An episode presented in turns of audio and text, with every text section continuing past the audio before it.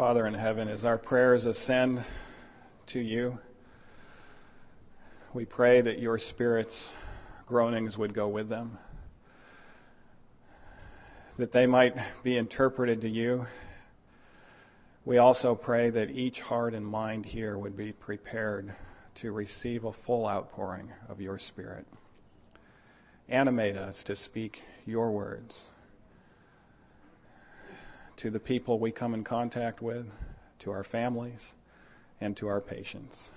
Bless this Sabbath day. Make it a special day of learning and instruction by your Spirit of truth. And not only may it be a day of knowledge, but also a day in which we receive your power. In Jesus' name, amen.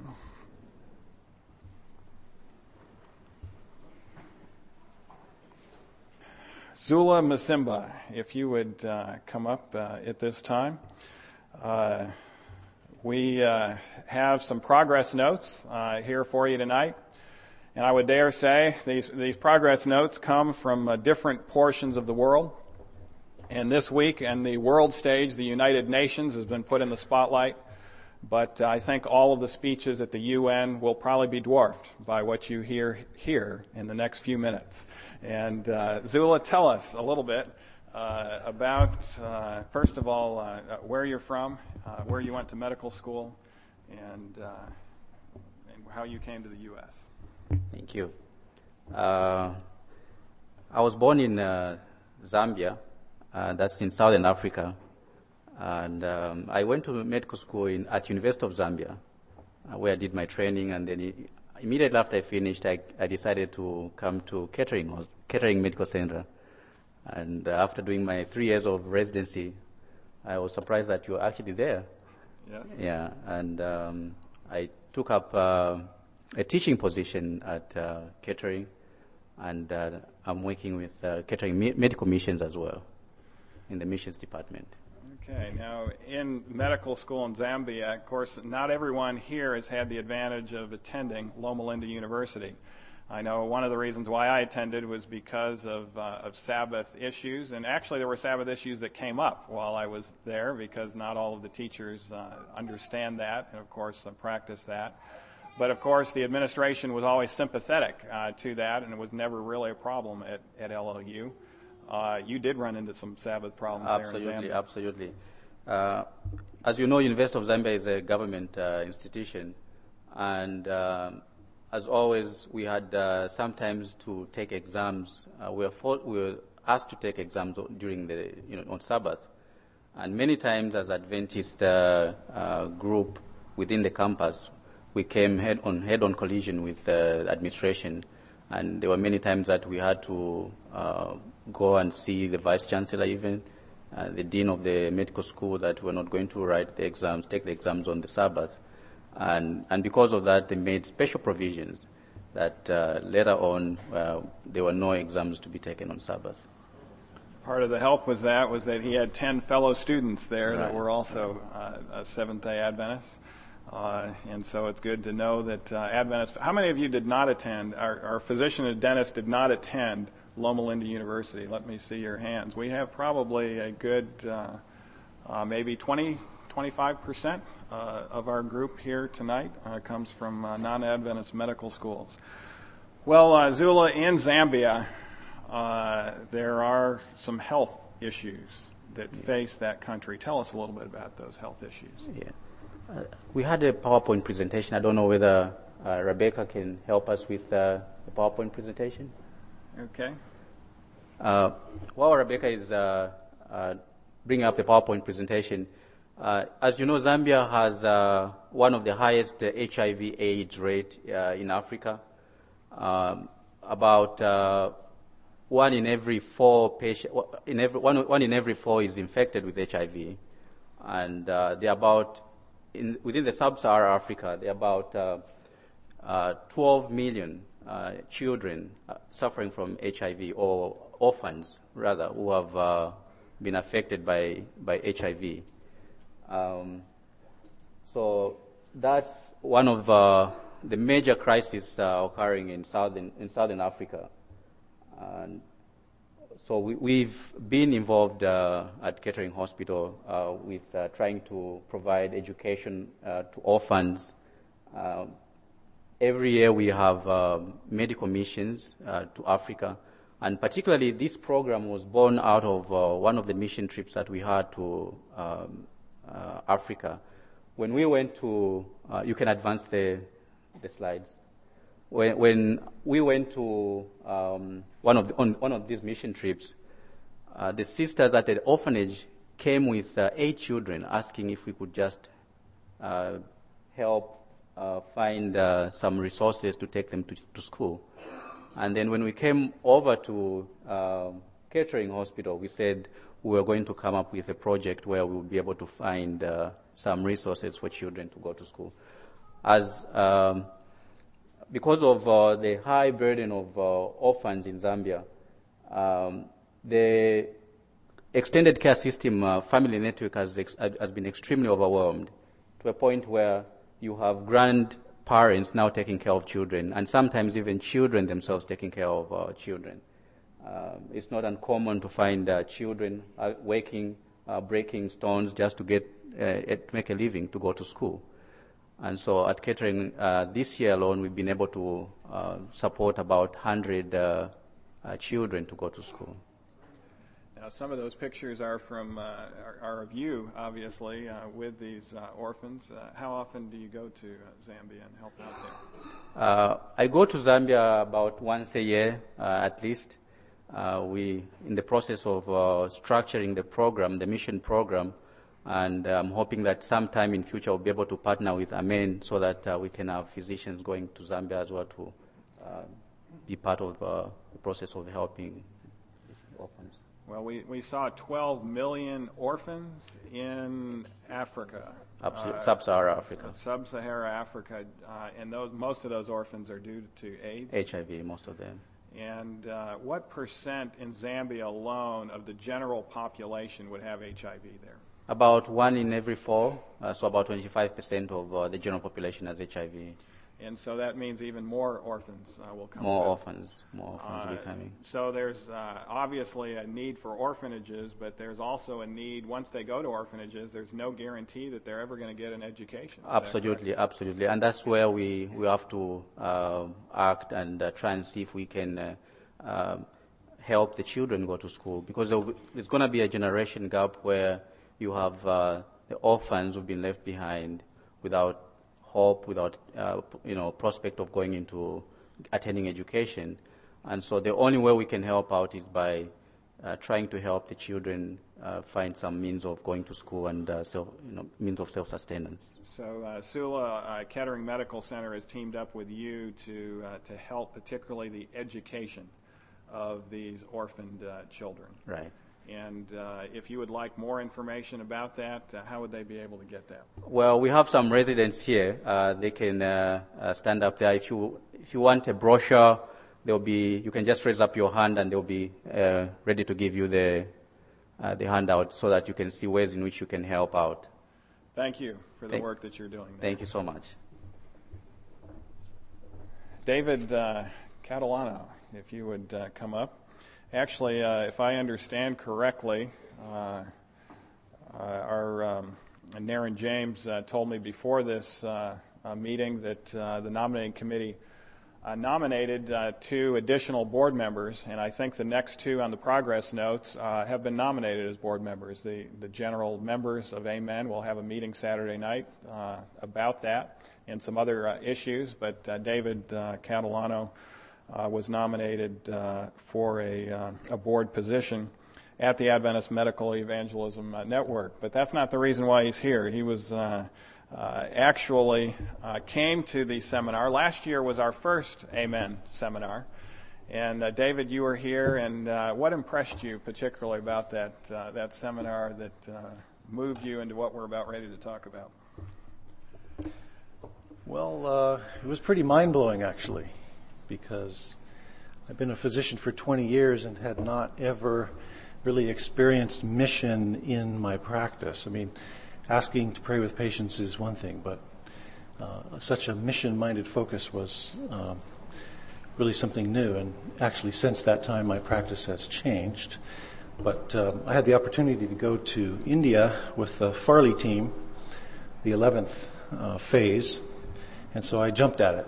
Okay, tell us uh, where you're at, where you're practicing, what your specialty is.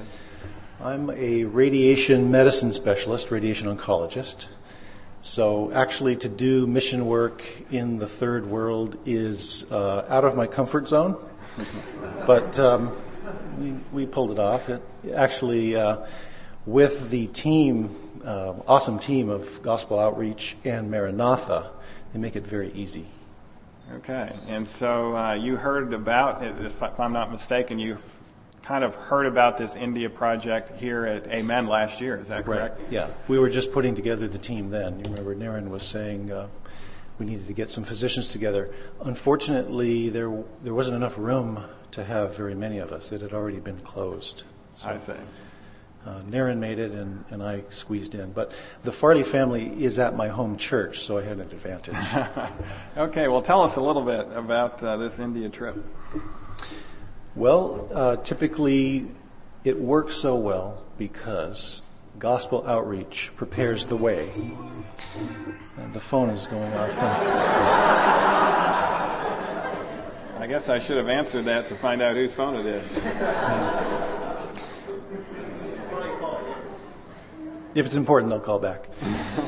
Um, gospel outreach prepares the way by arriving months ahead and going to these villages asking, you know, are you interested in uh, this group? And if they say yes, then there's a commitment to build a church, to uh, give each member who's baptized a Bible in their own language, which is called Telugu.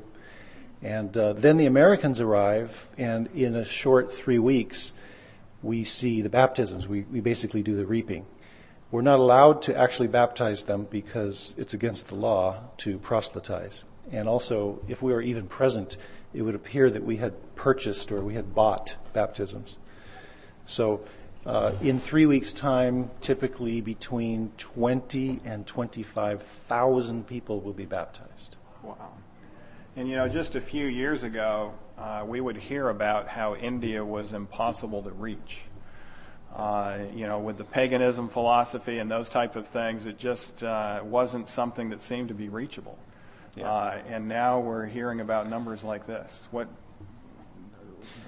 What's well, the difference? Yeah, I think what's happened is um, there are Hindus who are disenfranchised from their society and particularly in the province of Andhra Pradesh, um, Christianity gives them uh, brotherhood, and it actually it elevates their social status. It gives them hope where they had no hope, and uh, so it's just a wide open field. I mean, they're they're coming in in in droves. Um, some of the baptisms occurred in families who were already quote Christian. What had happened was a hundred years ago, the English had uh, come in and baptized, and the grandparents or great grandparents of these folks said, You're Christian, but they had no idea who Jesus Christ was. Tell us a little bit about the pictures. William, might, you might be able to advance uh, through a little bit here. Yeah, typically what we do is we come into a village and we're greeted like uh, royalty. And the next slide, basically, uh, children's stories are taught, and we do a lot of praying. Uh, if you advance here, you can see we visit uh, as many homes as possible in each village, and we greet them with the standard um, praying hand salute, and we invite them to our meetings. And typically, they will ask for prayer. They may even grab your hand and place it on their head and ask for prayer. And there's a few more slides of that. And then um, pretty soon you learn that there's not enough time to pray for each person, so you bunch them up and pray for bunches of them. And the kids are, of course, very cute and wonderful. Occasionally, even though we were asked not to do any medical work, it comes up. Uh, this 14 year old boy had this hand, and I said, Well, how long has that been? He said, Well, about four years. So, uh, we thought it might be leprosy. It was hard to tell. There's, there are lepers there. Um, unfortunately, there's no diagnostic test you know, we carried with us in our pockets. So we sent him to the hospital. This man had a scorpion bite on his thumb, and so I whipped out my charcoal and made a little poultice for him. Uh, next slide. So the other thing that we do during the day is we dedicate the churches that are being built. This particular phase saw 100 churches being built. And again, they greet you like royalty. They put leis on. They parade you through the streets. This is one of the churches that we dedicated. Um, the next slide, I think, shows the inside. They pack these churches with 400 plus people. Um, we also did a foot washing service there. And then um, in the evenings, we had multiple villages brought in trucks to a central site, and there was an evangelistic meeting. So this is one of the pastors. This is me giving one of the health talks. And by the end of our campaign, we had up to 8,000 people attending just our venue alone, and we had uh, seven venues. Wow. And there was a baptism at the at the end of that. Uh, the baptisms all during the the campaign. I see. That we did not witness. We had to see them on video. I see. What? Tell us a little bit why that uh, happened. Because it's uh, it's illegal to proselytize. One of the pastors, in fact, the one that I showed, uh, mistakenly put that he was a pastor on his visa, and he was made to write, "I promise not to preach." wow. But when he got there, we needed him to preach. he said, "Well, I serve a higher power. I'm going to preach." Okay. Well, uh, if these, you know, part of the Adventist Medical Evangelism Network, there's several things that we're working on. But uh, one of those is uh, to increase short-term mission trips by all medical people uh, here in the states. Really, uh, no matter what field that we're into. Uh, David, if there was an interest among uh, the people here, and also to, to let other individuals know about opportunities, how would they find out about it? Well, I think the uh, the first team is going in November, and um, that's being organized through Amen as well as Amazing Facts in this case. But I mean, our organization is gearing up to do this on a regular basis. So right through the organization, Rebecca, where's Rebecca? Yes, they can contact you and find out. Okay, so contact Rebecca if you would. on pretty much everything, but it's amensta@comcast.net. Any closing comments you'd like to? Well, make? I would just encourage everyone to consider going on these short-term missions. It's a great way to uh, get your feet wet. It's they hold your hand the whole way. I mean, it's very safe. It's very clean. Um, it's a great way to experience the third world and and uh, get into it. Thank you very much, uh, David. And now, uh, Raja Tuma.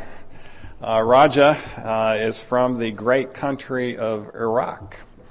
And uh, she, at the age of five, uh, was uh, being raised by an Adventist minister over there in Iraq. And uh, at the age of five, what did you write down uh, that you wanted to do? Not me. Actually, the principal of the school wrote on my graduation certificate that what I, as to what I'm going to be in future, a doctor and a preacher.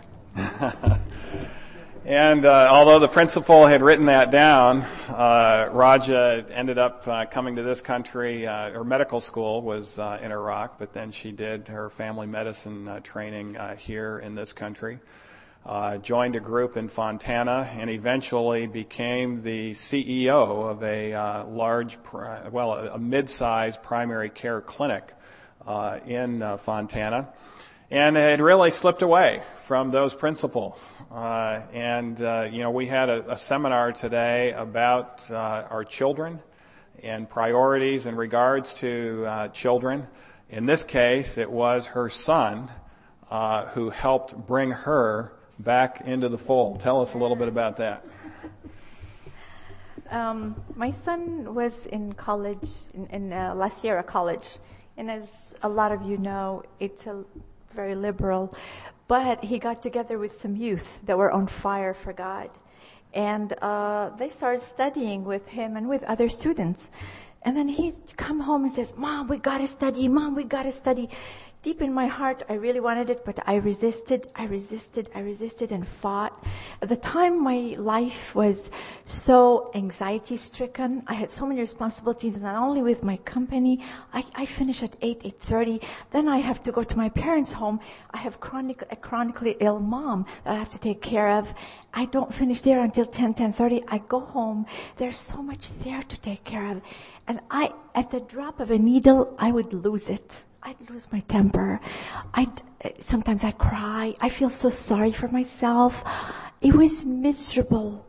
So when Eric, my son, started bringing this um, heat for God to me, um, I finally I said, okay. He started teaching me scripture songs that he he uh, learned from his friends in La Sierra. And uh, we started going to meetings. I went to one seminar after another, and it snowballed. Um, the conversion was, I would say, very fast, but as you all know, it is a personal growth. It's a daily growth. You can't just glean a little bit here and a little bit there and get converted.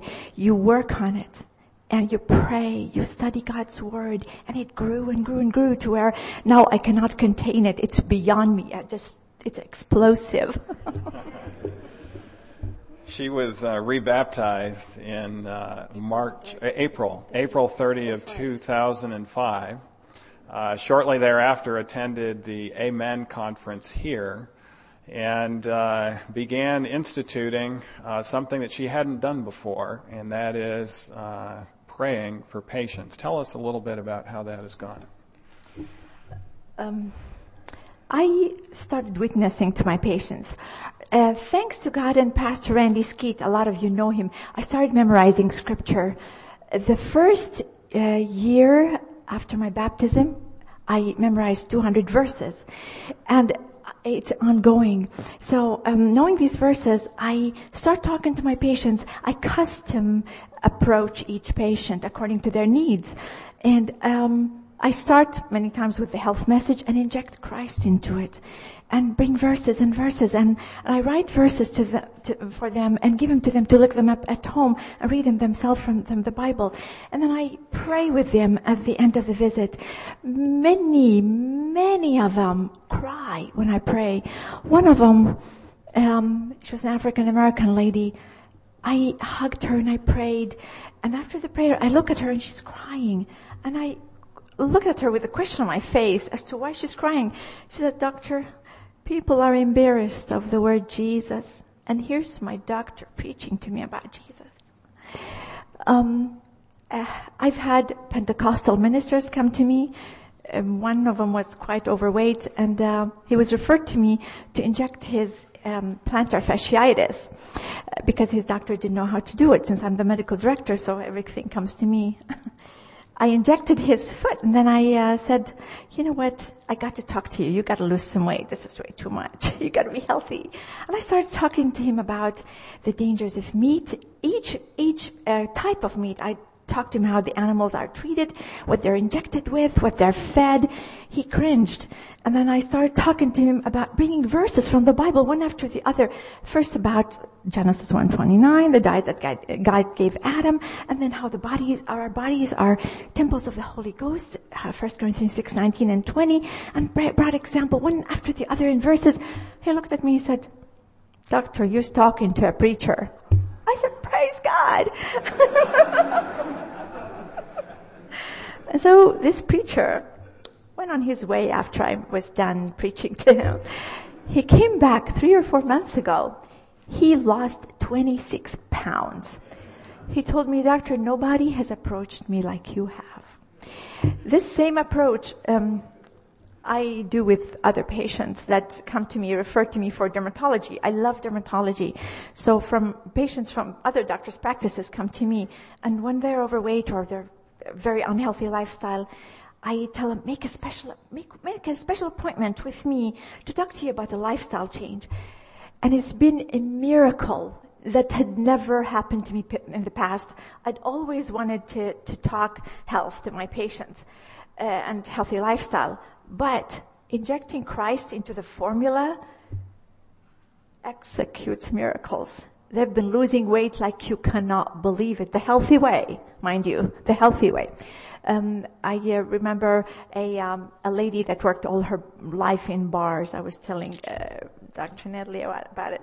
Um, she, she she she could talk a storm. She wouldn't even give me a chance to speak two sentences without interjecting her own. But anyway, at the end of the visit, after I talked to her about lifestyle and all that stuff, uh, she said, "Okay, okay, doctor, okay, okay, thank you." She goes and six weeks later she comes in. She has lost seven pounds. I was so skeptical, but God showed me. Even this woman can be reached. Well, you also learned about short-term mission trips at Amen last year, and uh, you embarked on a mission trip to Africa. Tell us a little bit about that.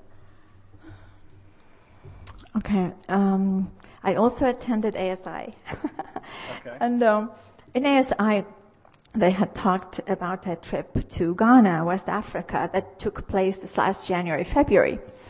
And I was so excited. I wanted to go on a mission trip. And so uh, I turned in two cards and they called me. I was so excited and I started preparing for the trip while the devil was sharpening his tools. He fought me like you cannot believe it. Um, I, I, wish I'd had the chance to talk about all, all what I went through. But I remember two days in a row while I was in Ghana. By the way, the weather in Ghana was very hot and muggy to where if you go out of an air conditioned area, well, like I'd leave my, my room to go out in the hallway to make a call to, to California. Not even a minute would pass and my sweat would be dripping like this. It was miserable. Anyway, for two days, there was no air conditioning in, in my room. Um, and the three days before that, she hadn't had sleep. Uh, the, the, the, travel over uh, was two days late, uh, and there was a number of factors there. So she hadn't slept for probably about a total of five days at this point in time. She got there just in time to give her first message. She didn't go through the pre uh, sessions beforehand, uh, and uh, barely made it through that. And then, so a couple of days later, with no air conditioning whatsoever, uh, their quartet singing Lift Up the Trumpet at her evangelistic series, and she's saying, I can't even lift up myself. and so, exactly. what did you tell God at that time? And here you are supposed to speak after the quartet's done. Um, I also was seeing patients for an hour, hour and a half before each preaching session. So I'd sit in this wide open area outdoors and in the heat and I'd be dripping and seeing patients for an hour, hour and a half. And then after that, especially like Dr. Nedley said, after five days of having no rest, I said, Lord, I cannot go up there and preach. I don't care what. I cannot. It's your work. Do something about it. I can't. And I, I was just praying so hard. I thought, it's an impossibility. I was drained. I was dead. And then the song was just about over, and I thought, what am I gonna do? I climbed up another two steps to, to, the, to get up to the podium, and I stopped again and prayed, and I was, I was practically in tears. Dear Lord, do something. I can't. And, and it was so hot and muggy, and there was not even a breeze, nothing.